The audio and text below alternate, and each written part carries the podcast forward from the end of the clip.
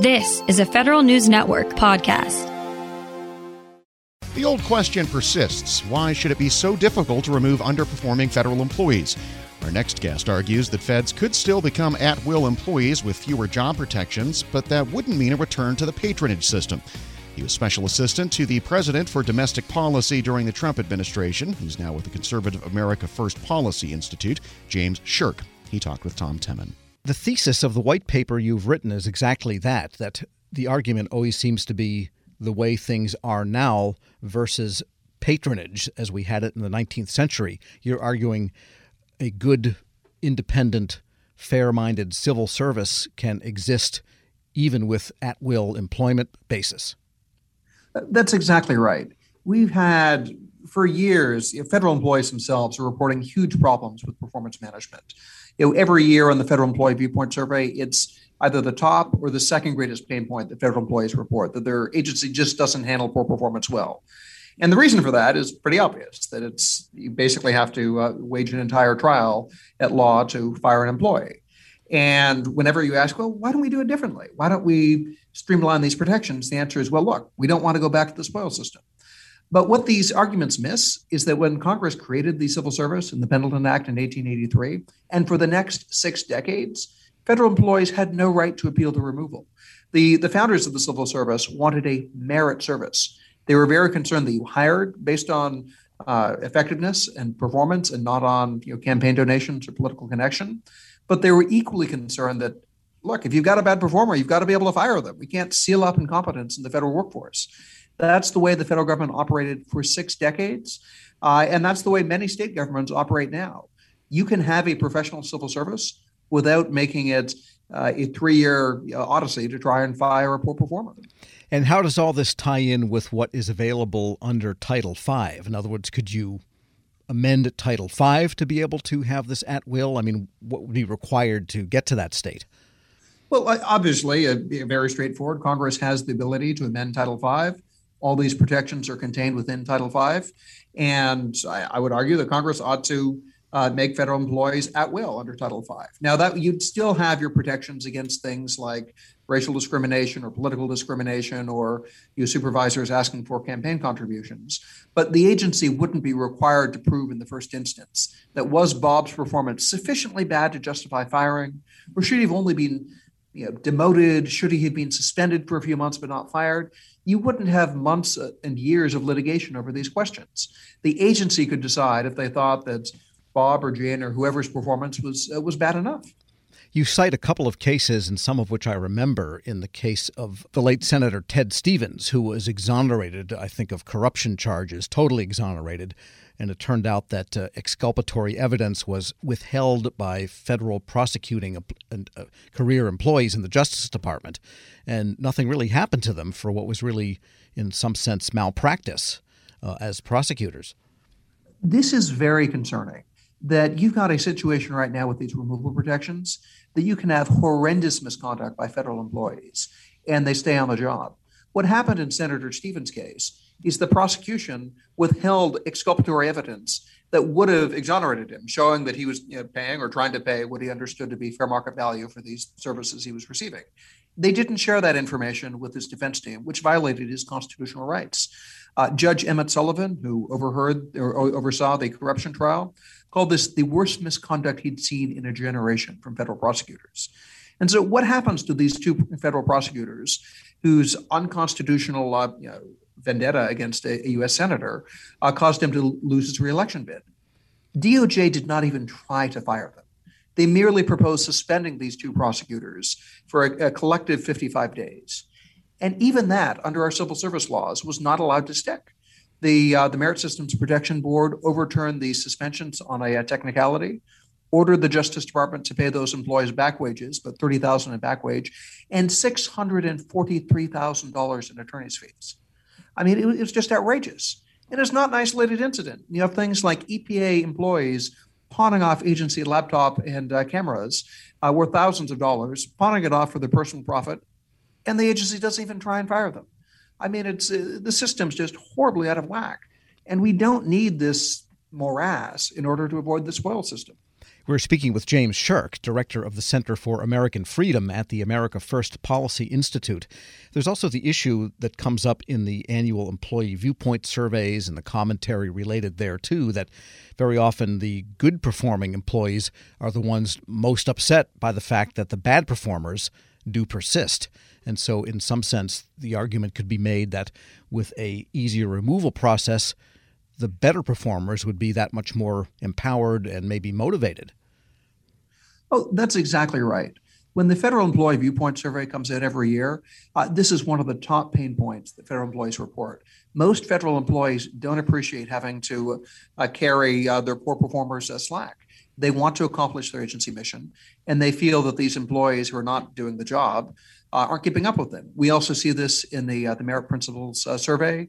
Uh, other groups like uh, Government Executive uh, Magazine's you know, commission surveys that find that 80% of federal employees believe that firing procedures, uh, federal firing procedures, prevent agencies from appropriately dealing with poor performers. I, and look, uh, President Trump issued a number of executive orders designed to make it easier to fire uh, poor performers in the federal government. And there were some media groups did surveys of federal employees' views on these orders. And the unions at the time, who claimed to speak for the broader federal workforce, were saying this is an attack on federal employees. This is so terrible. You're, how could you possibly you know, wage this war on federal employees? The federal employees themselves, by a two to one margin, supported these executive orders. Federal employees, most federal employees, work hard, want their agencies to succeed, and they don't want poor performers holding them back. And in an at will system, then, how do you envision it would actually look day to day? That is to say, what would it take to fire someone? What protections would remain? And what apparatus would be removed uh, as the way you envision it? Well, look, I, I think it would work a lot like it does in the private sector, where in the private sector, you can't simply fire someone for any reason. If there's racial discrimination or religious discrimination or whistleblowing, there's procedures in place to protect against those sort of discriminatory or retaliatory removals. But as long as you can show that you're removing someone for a legitimate reason and not for you know some sort of impermissible you know uh, cause like that, then you don't have to litigate.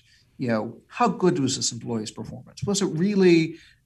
I mean, the, the sort of burden of proof that agencies have to surmount now, uh, showing that a, a, preponderance or substantial evidence uh, justified removal, depending on which authority they're using, just doesn't exist in the private sector. And, and that's what I would imagine now. You would have you know internal agency procedures just as there are in the private sector. You know it's it's very rare in the private sector that you've got a supervisor who's got the unilateral authority to fire everyone you know who reports to him. You've got procedures that agency hr sets up to make sure the authority is being uh, used appropriately but it doesn't tie you down in years and years of, uh, of red tape. Uh, the government accountability office estimates it takes six months to a year to go through the internal agency process to remove a poor performer under Chapter 43. And that's before you factor in any external appeals uh, to the Merit Systems Protection Board or anything like that. We would just basically propose, you know, getting rid of that process uh, where you you need multiple years to satisfy this, while retaining all the safeguards against things like politically motivated removals, uh, you know, racial uh, discrimination, religious discrimination, anything like that. Keep the EEOC process, keep the inspector generals, uh, but don't require this trial at law every time you want to hire a poor performer. So it would not get to be, say, like Ford Motor Company under Henry Ford II when he fired Lee Iacocca. He said, sometimes you just don't like someone. well, I mean, look, I, I think sometimes you've got personality clashes. And if you're saying that this person just you know, doesn't uh, work and it's personality clash, as long as it's not based on the color of their skin or where they worship or you know making campaign contributions, I'd say that's fine. Uh, that you know sometimes you need a team that meshes together. And look, the the senior executive service operates uh, not that different uh, from these rules. It's very easy for agencies to reassign uh, senior executives. Uh, it's very easy just you know, give the senior executive a, a, low performance rating. They can't appeal that performance rating, and you're actually required by law uh, if they get too low performance ratings to uh, to fire the senior executive. so the senior executive service operates under something not terribly removed from this right now. And what we would propose is extend that to the remaining 2.1 million federal employees. James Sherk is director of the Center for American Freedom at the America First Policy Institute. We'll post this interview along with a link to his paper at federalnewsnetwork.com slash Federal Drive. Welcome to the Lessons in Leadership podcast. I'm your host, Shane Canfield, CEO of WEPA.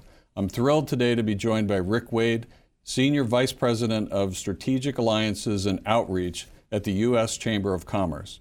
Previously, Rick was a senior advisor and deputy chief of staff to Secretary of Commerce Gary Locke. He worked closely with the Obama administration, and he also worked with Commerce's Economic Development Administration to foster regional economic development in distressed areas and with the Minority Business Development Agency to create jobs through the growth of minority owned businesses.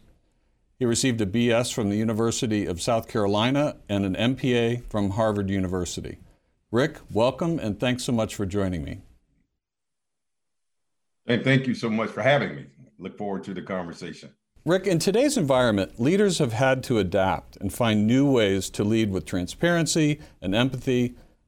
But can you tell us a bit about how you've adapted your leadership style? You know, this past year has, clearly uh, presented some unique challenges that uh, certainly me uh, or I, as a leader, uh, have had to adapt. Uh, you think about a pandemic, for example, that has uh, placed us in probably one of the most challenging circumstances is sort of lead in a virtual world now. I've not been in my office for nearly a year. And, and the idea that we don't have the human interaction uh, which I think is very important when you think about the I- empathy that is a, a, very important value of leadership. So, trying to lead from a virtual uh, environment, Shane, and be empathetic and be sensitive to the needs of others has presented a terribly difficult challenge.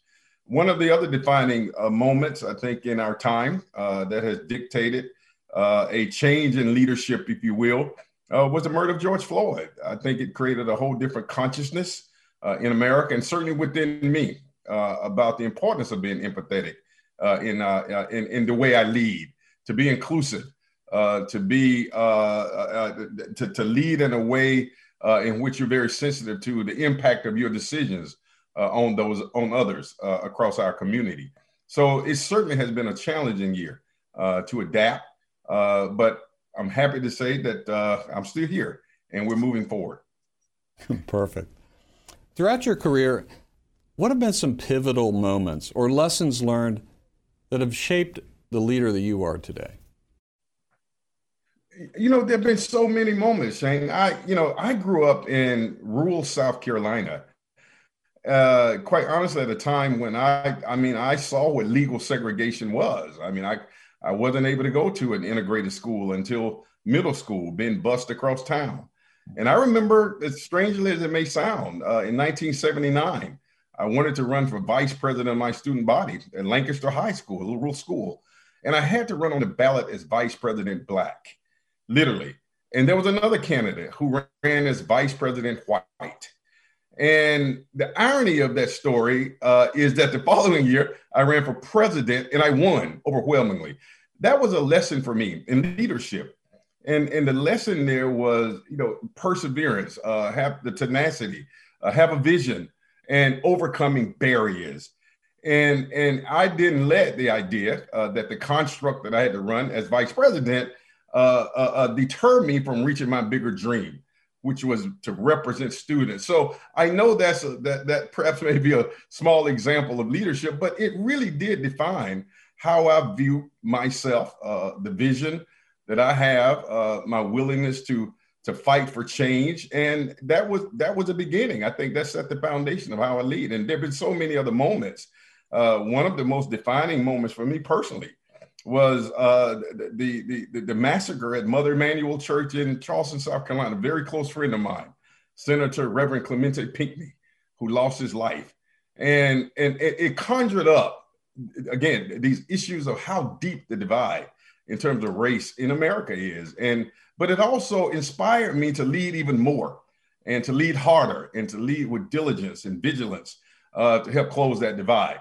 So there have been so many defining moments uh, uh, in my career. I, I will tell you, even uh, after the murder of George Floyd, and my role at the U.S. Ch- Chamber of Commerce uh, to galvanize the business community, uh, inspired by that tragedy, and now we have a whole broad, historic, sweeping, what we call equality of opportunity initiative that I'm leading, that I that that, that I was inspired to develop, and we're bringing together corporations from across America to address what we call equality of opportunity. So my point there, I think, with all of these moments, they've all been pivotal moments at different parts of my life, my career, my journey. And I've seized those moments to make the best uh, of, of them of, of what I could. It's fantastic. It's a great, great answer. Many stories. Thank you very much for sharing that. Um, who is the most impactful leader in your life, and what quality did you admire about them? You know, I, again, I, I can't say that I had, I had just one, but I would tell you the one person who uh, who had whose historical leadership has inspired me the most, and that is the leadership of Dr. Martin Luther King Jr. And there's so many attributes there that are consistent with my values. But the one, the one part of his leadership was vision. And I, I mean, the idea that you can have a dream, which we often define and think of his big I have a dream speech.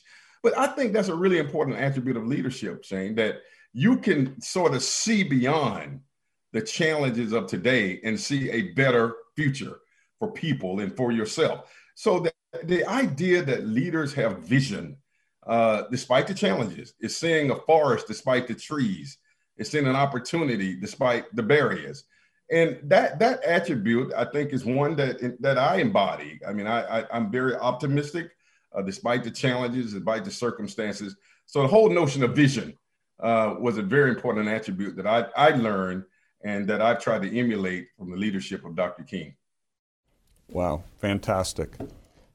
And as someone who's got an extensive background in federal service uh, and out of federal service, what advice would you give to feds looking to develop leadership skills? And, and you can talk about mid career, senior career, early career. Um, what comes to mind there? Yeah, listen, I mean, you're aware that I had the, the, the fortunate opportunity. We didn't have a Secretary of Commerce when uh, President Obama, uh, of course, I served as one of his senior advisors, was inaugurated. And the president asked me to go to the Department of Commerce to hold the fort down. And that was one of the most exciting experiences in my entire career. Not just for the title and, and, and the wonderful experiences, but I understood the value of federal employees and, and folks forget sometimes, Shane, that we political appointees, we come and go. But the folks who, who are grinding every day, who are at their desk no matter rain, sleet, or snow, uh, who bring innovations, but yet don't don't get the credit for it because the political appointees get all the credit. I think I learned something about the humility of, of being a leader. Uh, and and and and I, I I built so many friends who were federal employees not just at the manager level, but the frontline workers, the administrative assistants. And I was very deliberate. I mean, one of the things that I was most proud of, strangely enough, I was that guy, even though I was senior advisor to the Secretary of Commerce, and I, I my office was on the floor, at the top floor. We call it the blue carpet, Jane. But I made a deliberate point to go eat in the cafeteria every day, as many days as I could, just to sit down and talk with employees. And I grew from that. And and and there were so many times where I took their ideas back to the blue carpet and said, and I told the Secretary Locke, you got to go down and sit down and talk with regular, common, everyday folks. They're in the cafeteria, not in the dining room on the blue carpet. And so he started doing that.